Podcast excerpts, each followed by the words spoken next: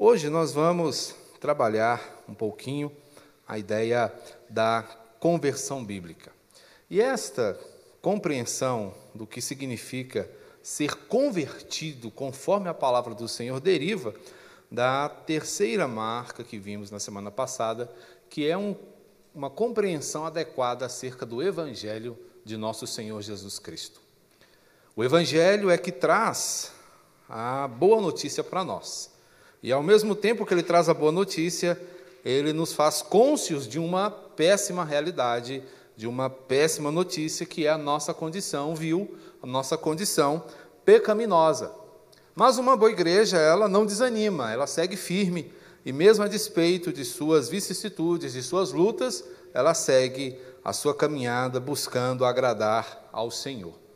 E como nós bem sabemos, a ideia de conversão é marcada pela compreensão de uma mudança de rota, não é?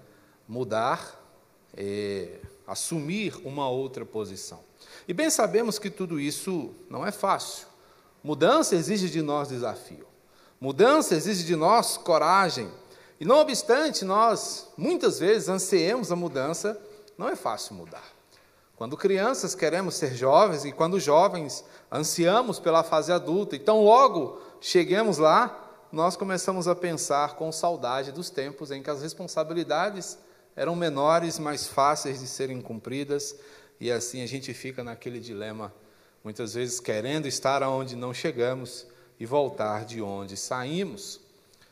Por isso mesmo a mudança é muitas vezes temida por nós, porque ela vai trazer algum desconforto, ela vai exigir de nós um posicionamento para o qual nem sempre nós nos reconhecemos preparados, e às vezes a mudança é mal vista.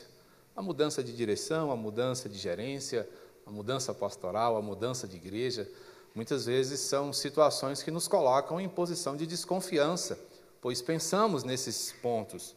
Será que vai dar certo? Será que vai ser melhor? Será que vai piorar? Como se dará tudo isso? E aí nós nos vemos muitas vezes em meio a essas controvérsias, né? diante dessas alterações de padrão, não é? E ficamos muitas vezes pensando, é melhor me conformar, é melhor ficar quieto e não mudar, né? E aí a gente adota uma postura muitas vezes existencialista, comportamentalista, não é? Pensando que às vezes não é tão necessário, tão importante que nós não é, mudemos. E aí a gente se torna resistente e não quer mudar, não quer crescer, não quer melhorar, não quer buscar o aprimoramento. Mas o fato é que todos, em algum momento da vida, querem mudar. Não, é? não obstante essas dificuldades existam, nós ansiamos pela mudança, porque nos sentimos muitas vezes inquietos diante de situações e circunstâncias que nós entendemos serem necessárias passar por alguma transformação. E muitas vezes a razão para o desejo pela mudança é a insatisfação. É? E é por isso que muitas vezes nós mudamos tanto. Mudamos a aparência, a gente olha no espelho e diz: não está bom. Podia ajeitar esse nariz, fazer uma harmonização facial. Não é? E tem gente que pega tão pesado na harmonização facial que se torna outra pessoa. Não é? Mas é fruto de insatisfação com a nossa própria imagem. Não é? Ficamos insatisfeitos com os nossos relacionamentos. Isso muitas vezes é um problema, porque existem relacionamentos que não são passíveis de mudança. E a gente quer trocar o parceiro, o cônjuge e por aí vai. Né? Queremos mudar de lugar, mudar de ares, mudar de trabalho, e aí a gente fica nessa, nessa onda toda, muitas vezes pensando, mas a grande pergunta, será que é preciso mesmo mudar? Será que é necessário que nós passemos, meus irmãos, por estas mudanças? Por que, que tenho, estou aqui fazendo toda essa argumentação, toda essa reflexão com os irmãos? Porque hoje o nosso estudo versa sobre mudança. Conversão é mudança. Conversão é entendimento de que algo precisa ser alterado na nossa vida. Desde o início do nosso culto, nós estamos pensando, conforme a Bíblia nos orientou, sobre aspectos de mudança exigidos por Deus. O Senhor vai olhar para nós e vai refletir e dizer: olha, esse padrão não me agrada, é preciso que você mude. E a gente muitas vezes, diante dessas dificuldades, ficamos a pensar: é preciso mudar mesmo? Como é isso? Quando se trata de conversão, nós temos uma compreensão um tanto quanto equivocada, porque entendemos: ah, o Senhor me aceita como eu sou. E a palavra do Senhor nunca afirmou isso. Ela chega a nos dizer que Ele nos recebe da maneira como somos encontrados machucados, feridos, marcados pelo pecado, mas Ele nos encontra naquela situação e nos chama para uma mudança, nos chama para uma alteração de rota. Portanto, aquela perspectiva do deixa a si mesmo, deixa desse jeito, né, não venha me impor nada, hoje a caminhada de fé se torna um tanto quanto mais dificultada, porque a proposta do Evangelho é a proposta da mudança. O Evangelho nos propõe um certo desconforto, porque ele vai exigir de nós alteração nos nossos padrões comportamentais, morais. E hoje as pessoas não querem. Então, muitas vezes, quando o Evangelho nos confronta e exige de nós uma mudança, muitas vezes são entendido como imposição, como uma queda de braço, é? ou um cabo de guerra, onde a gente fica naquela de ver quem é que vai ganhar, qual opinião vai prevalecer. E aí nós incorremos num problema porque não é do meu jeito, não é do seu jeito, é? é do jeito de Deus. E quando pensamos em mudança, de acordo com a mensagem do Evangelho, obviamente nós estamos pensando aqui num caráter pautado na hipocrisia porque não queremos apenas, né, a palavra do Senhor não exige de nós apenas forma, mas ela exige essência, ela exige uma mudança real. Sendo assim, eu chamo a sua atenção para esse texto. Melhor você acompanhar na sua Bíblia. É um texto razoavelmente longo, mas é importante que nós o leiamos porque ele baseia o que nós queremos trabalhar no dia de hoje. Efésios capítulo 4, a partir do verso 17.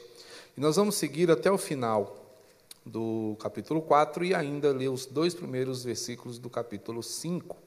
E diz assim: Isto, portanto, digo e no Senhor testifico, que não mais andeis como também andam gentios, na vaidade dos seus próprios pensamentos, obscurecidos de entendimento, alheios à vida de Deus por causa da ignorância em que vivem, pela dureza do seu coração, os quais tendo se tornado insensíveis, se entregaram à dissolução para, com avidez, cometerem toda sorte de impureza. Mas não foi assim que aprendestes a Cristo, se é que de fato o tendes ouvido e nele fostes instruídos, segundo é a verdade em Jesus, no sentido de que, quanto ao trato passado, vos despojeis do velho homem, que se corrompe segundo as concupiscências do engano, e vos renoveis no espírito do vosso entendimento, e vos revistais do novo homem, criado segundo Deus em justiça e retidão procedentes da verdade. Então, Paulo está aqui falando de uma mudança, mudança de padrão, mudança de vida, e ele segue, exortando agora a uma vida separada, pautada na santidade. Diz: Por isso, deixando a mentira, fale cada um a verdade Fale a verdade com o seu próximo, porque somos membros uns dos outros. Irai-vos e não pequeis, não se ponha o sol sobre a vossa ira, nem deis lugar ao diabo. Aquele que furtava, não furte mais. Antes trabalhe, fazendo com as próprias mãos o que é bom, para que tenha com que acudir ao necessitado. Não saia da vossa boca nenhuma palavra torpe, e sim unicamente a que for boa para edificação, conforme a necessidade. E assim transmita graça aos que ouvem. E não entristeçais o Espírito de Deus, no qual fostes selados, para o dia da redenção. Longe de vós toda amargura e cólera e ira e gritaria e blasfêmias e bem assim toda malícia. Assim sede uns para com os outros benignos, compassivos, perdoando-vos uns aos outros, como também Deus em Cristo vos perdoou.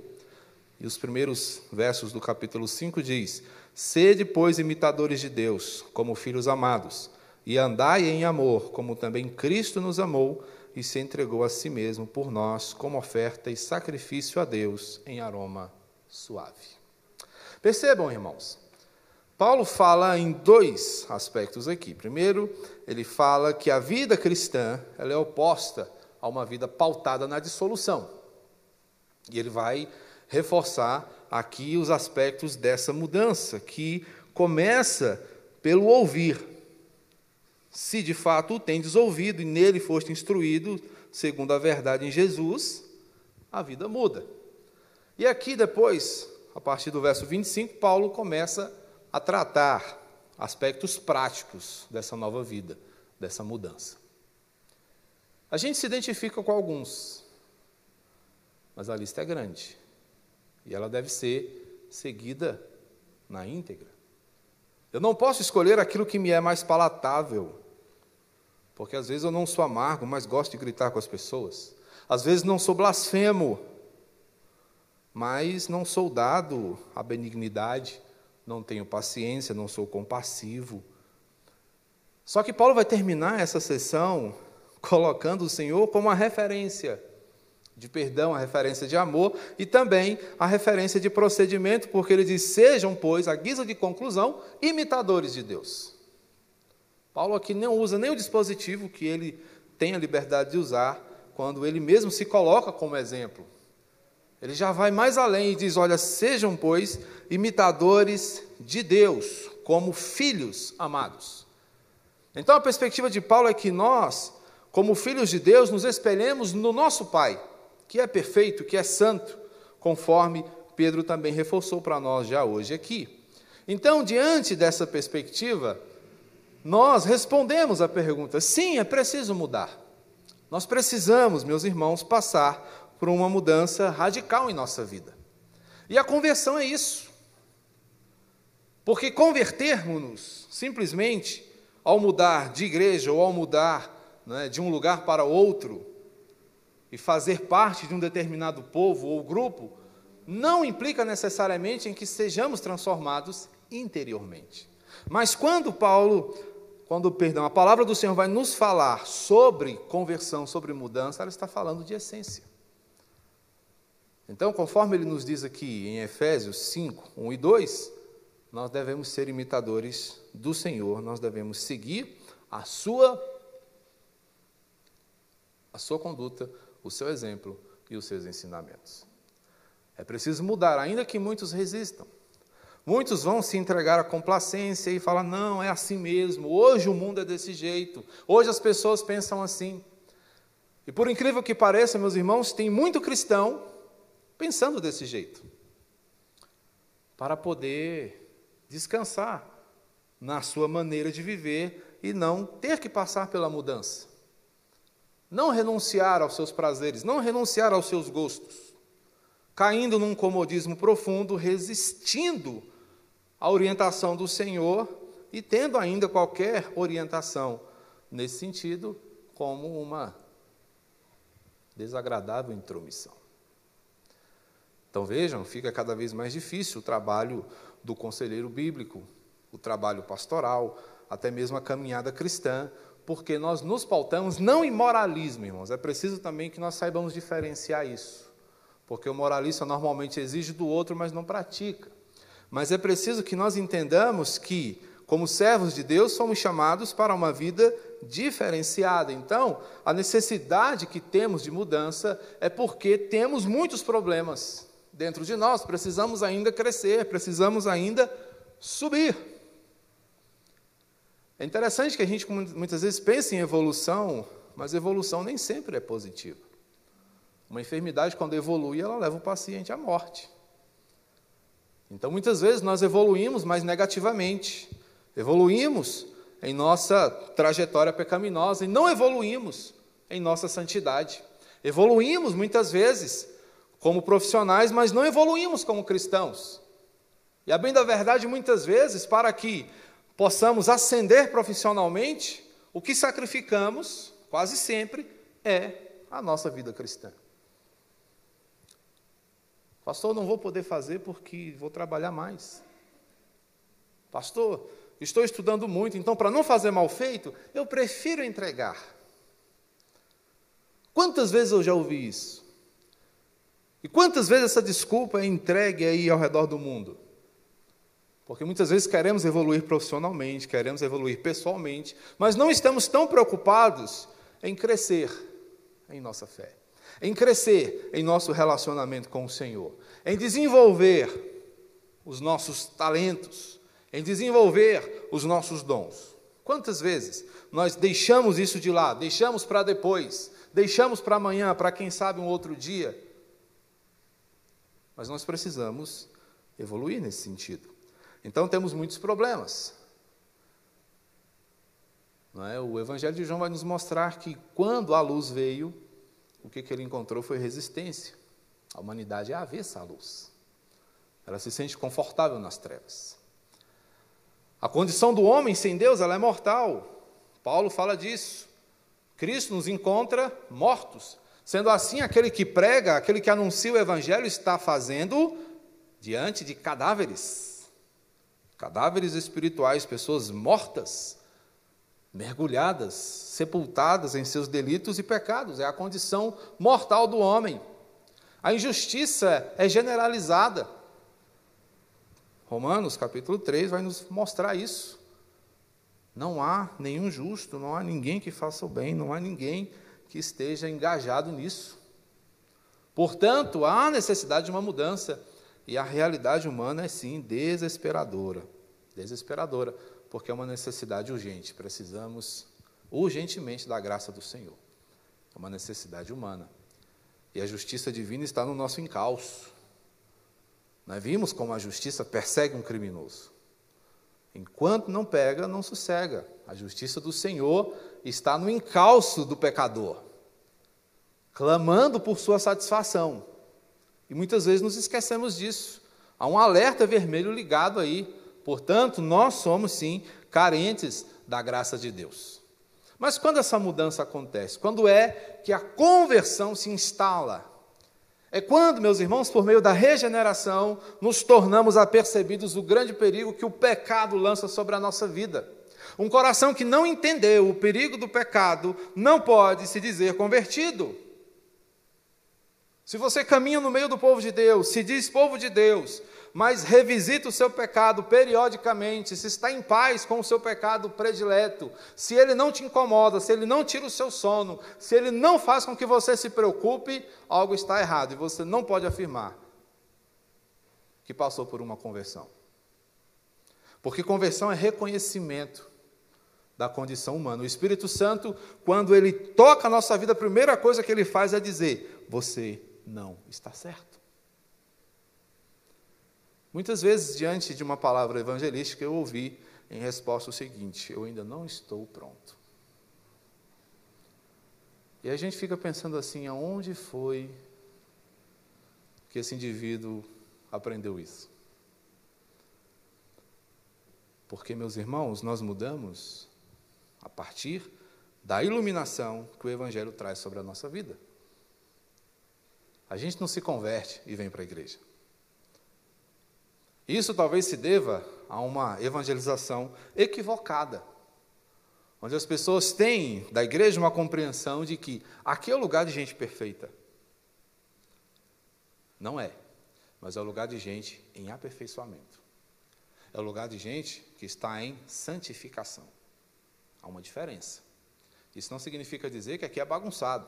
Não significa dizer que aqui a gente faz o que quer. Não mas significa dizer que estamos aqui buscando exatamente acertar e consertar as coisas que estão prejudicadas em nós.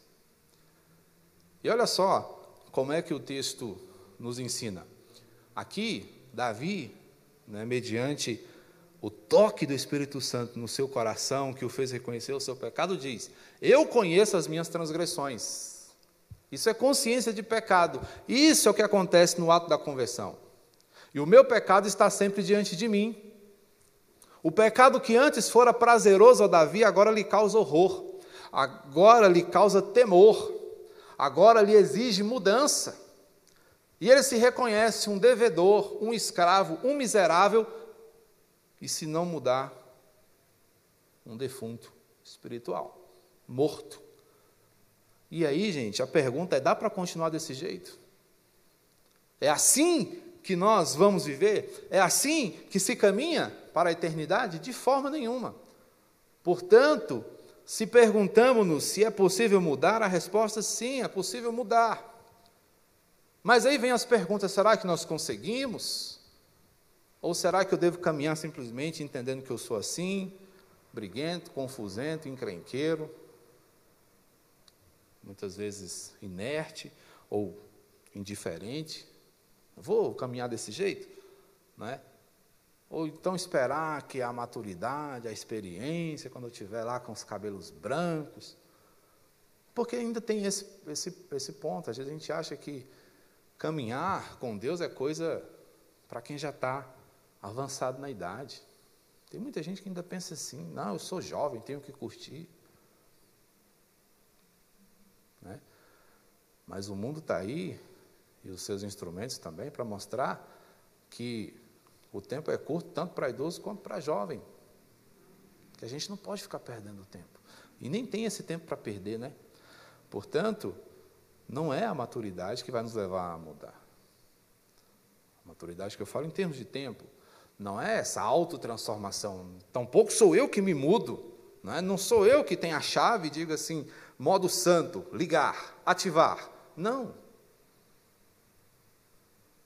Ou então será que vai vir uma ajuda de fora, um extraterrestre? Quem sabe o Chapolin Colorado? Também não, irmãos.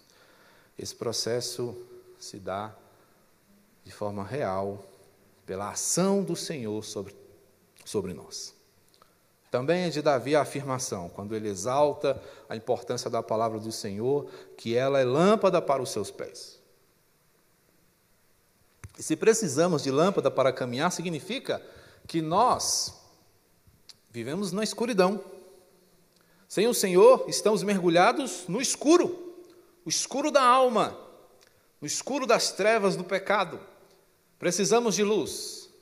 Precisamos conhecer o Senhor porque somos ignorantes a seu respeito. E Ele é que mesmo se revela, Ele mesmo se apresenta, Ele mesmo diz: Eu sou o que sou. Precisamos do caminho. Caminho aqui, se vocês bem perceberem, está em letra maiúscula porque esse caminho é Cristo. E quando Cristo nos encontra, nós estamos como? Perdidos.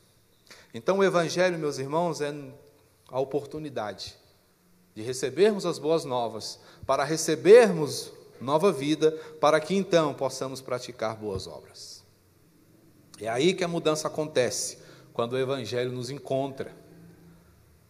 Esta mudança da qual falamos não é uma mera reinvenção pessoal, não é a ideia de nos desenvolvermos. Ah, eu vou evoluir como pessoa. E a gente busca muito isso. Não é errado você crescer, se aprimorar, mas não é isso que vai tornar você um convertido. Não são as suas habilidades, nem as oportunidades que você possa experimentar. Não são meras realizações e autodescobertas. A Bíblia vai mostrar para nós que conversão é mudança de direção, é mudança de mente, é entender diferente. E quando nós mudamos a direção, há algumas atitudes que são são chave aqui. A primeira delas é abandonar o pecado. Não é possível afirmar conversão se o pecado continua do lado. Como diria meu pai, se o pecado continua, a colo. Né? Se onde você vai, está lá a bolsinha com seu pecado guardadinho. Para você sacar na hora que der vontade. Não, é mudança de direção, é abandono do pecado, é adoção de uma vida santa, é entrar numa nova perspectiva, é deixar o protagonismo, é sair de cena e deixar o Senhor brilhar, se render a Ele, é entregar-se completamente é reconhecer e buscar perdão, reorientação, condução. E aqui, gente, o mais difícil é reconhecer que você não é Deus. O que isso quer dizer? Que você não é senhor da sua vida, nem dono do seu nariz. Mas, pastor, eu achei que era, mas não é. Nós precisamos nos conscientizar da nossa condição miserável, irmãos. Pedro vai dizer: humilhe-se, portanto, debaixo da potente mão de Deus, para que no tempo certo ele te exalte. Mas quando a gente endurece o pescoço e arrebita o nariz, você ganha simplesmente a resistência de Deus. Você ganha a reprovação do Senhor. Portanto, dependa dele. Dependa do Senhor, invariavelmente. Porque essa mudança precisa acontecer. E como é que ela acontece? É mais que uma decisão, irmãos. Ela envolve, como já dissemos, abandono de pecados e a inserção num novo caminho. E esse caminho é o caminho apresentado por Cristo. Jesus disse isso a um rabino, a um homem entendido, que não compreendia essas coisas. Ele falou assim: é preciso, meu filho, nascer de novo. É preciso que você compreenda a sua miséria, é preciso que você abandone o seu orgulho, é preciso que você deixe de querer ser grande e se reconheça pequeno. A conversão de Paulo foi assim. Antes de cair do cavalo, do cavalo, Paulo era o Saulo, o grandão, o poderoso. No chão ele se tornou o Paulo, o pequeno, o servo de Deus, o contente, o satisfeito na pobreza, nas cadeias, nas perseguições, nos açoites. Olha a diferença. Paulo saiu do açoitador, do perseguidor, do fustigador, para ser exatamente tudo o que ele fez os cristãos no primeiro momento passar. Porque Paulo mudou. Experimentou conversão. O que que tinha agora em Paulo? Um coração novo. E um coração novo é um coração que crê em Jesus. Um coração novo é um coração que confia na graça de Deus. Um coração novo é um coração que pratica as ordenanças da palavra do Senhor. Então, gente, é mais que convencimento. É mais do que você dizer assim, não, eu preciso ir para a igreja. Se você chegou com esse entendimento aqui, não vá embora, não fique. Mas entenda que não é só isso. Entenda que tem mais. É preciso convicção, é preciso testemunho, é preciso que esta mudança seja verificada no seu dia a dia e você deve ser o primeiro a verificar essas coisas. Se há uma coisa que nós temos que fazer de forma automática é a crítica. Então é importante você perguntar: que tipo de cristão eu estou sendo? Será que eu estou sendo pelo menos um cristão? Como é que um cristão vive? Onde é que eu vou achar isso, pastor? Pelo amor de Deus, a palavra de Deus, mas vai lá em Atos. Você vai ver como é que um cristão vive. Você vai ver o que, é que um cristão faz. Dá uma olhadinha na história de Estevão. Você tem coragem de ser um Estevão?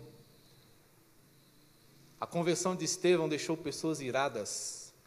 A fé de Estevão deixou pessoas com raiva. Porque a santidade de Estevão era tamanha colocava em evidência o pecado das pessoas que estavam ao seu redor. E elas não suportaram. E mataram Estevão. Mas Estevão morreu convicto. As pedradas não doeram, Estevão ele estava sorrindo, contemplando os céus se abrindo para a sua chegada.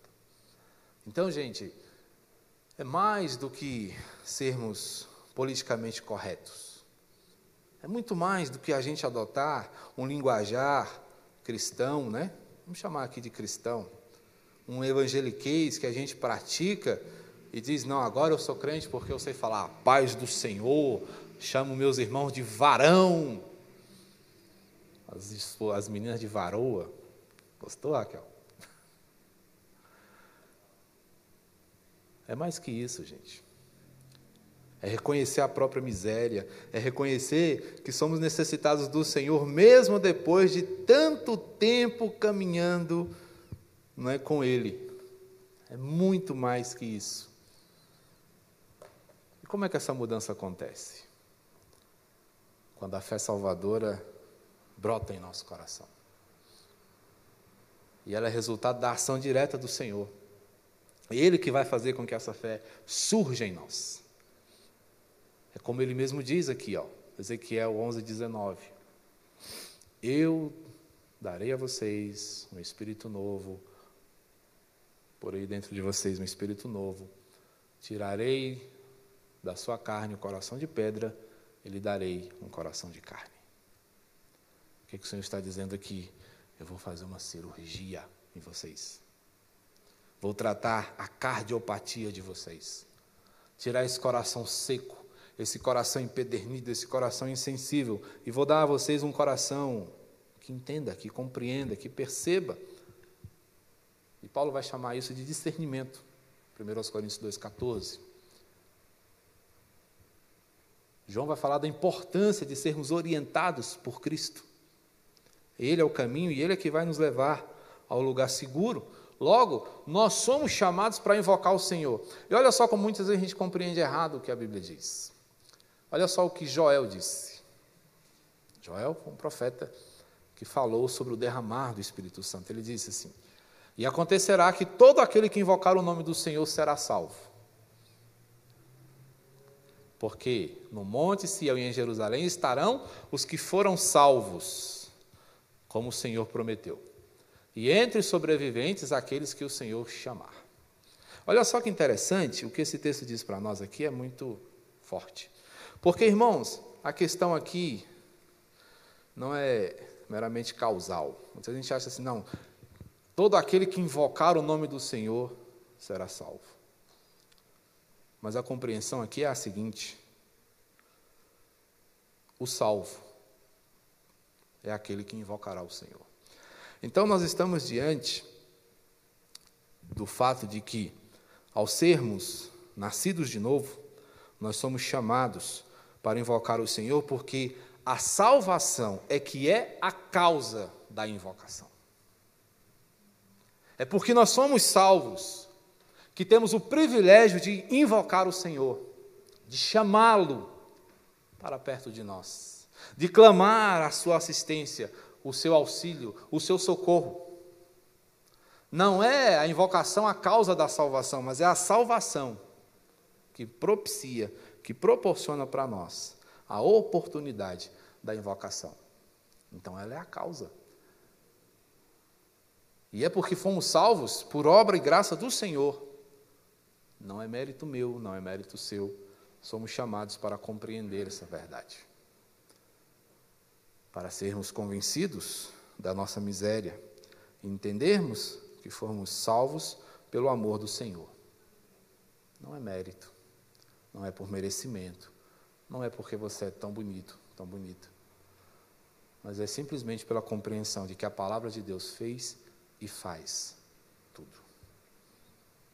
Isaías 55, verso 10 e 11 diz aí: Porque assim como descem a chuva e a neve dos céus e para lá não voltam, sem que primeiro reguem a terra e a fecundem e a façam brotar para dar semente ao semeador e pão ao que come, assim será a palavra que sair da minha boca. Não voltará para mim vazia, mas fará o que me apraz e prosperará naquilo para que a designei. Então nós temos, irmãos, diante de nós a promessa. Temos a certeza, temos a oportunidade do despertamento temos diante disso a prova cabal do amor do Senhor por nós, conforme João vai nos falar lá na sua primeira carta.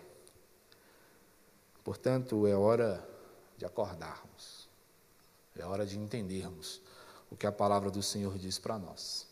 Uma boa igreja sabe que para sê-lo é preciso passar pela conversão genuína. Não poderemos ser uma boa igreja meramente convencidos meramente pela adoção de jargões, meramente pela prática de um estilo de vida né, que pareça cristão. É um chamado para vivê-lo de forma essencial, profunda, onde cada um de nós, meus irmãos, tenha a certeza de que foi alcançado, tocado e transformado pela graça de Cristo Jesus. Amém? que Ele nos ajude e que nós busquemos no Senhor sempre essa realidade nova, viva e eficaz. Vamos orar? Bendito Senhor, te agradecemos por tua palavra que nos exorta e nos mostra, ó Deus, a direção para o nosso caminhar. Ajuda-nos, Pai, porque a tua palavra nos mostra quão longe ainda estamos de sermos agradáveis ao Senhor. precisamos ainda crescer tanto, precisamos ainda aprender tanto. Mas, ó Deus, a nossa esperança está no fato de que as tuas promessas estão diante de nós e se cumprem, e nos desafiam e nos ajudam. Sei, ó Deus, comigo, com os meus irmãos, que nós, ó Deus, sejamos marcados por uma mudança de vida profunda, real, e que, acima de tudo, honre o teu nome. Tem misericórdia de nós e nos fortalece pela graça de Cristo Jesus, o nosso Salvador, cujo sangue, vertido na cruz, na terrível cruz, nos purificou de todo o pecado. Ah, Igreja do Senhor, ide em paz. E que a graça de nosso Senhor e Salvador Jesus Cristo, o amor de Deus, o nosso Pai e o consolo, orientador do Espírito Santo, seja com todo o povo do Senhor, fortalecendo a sua caminhada, marcada por uma genuína conversão e uma vida santa até aquele dia em que o Senhor há de buscar a sua igreja, para com ele reinar por todo sempre e pelos séculos dos séculos.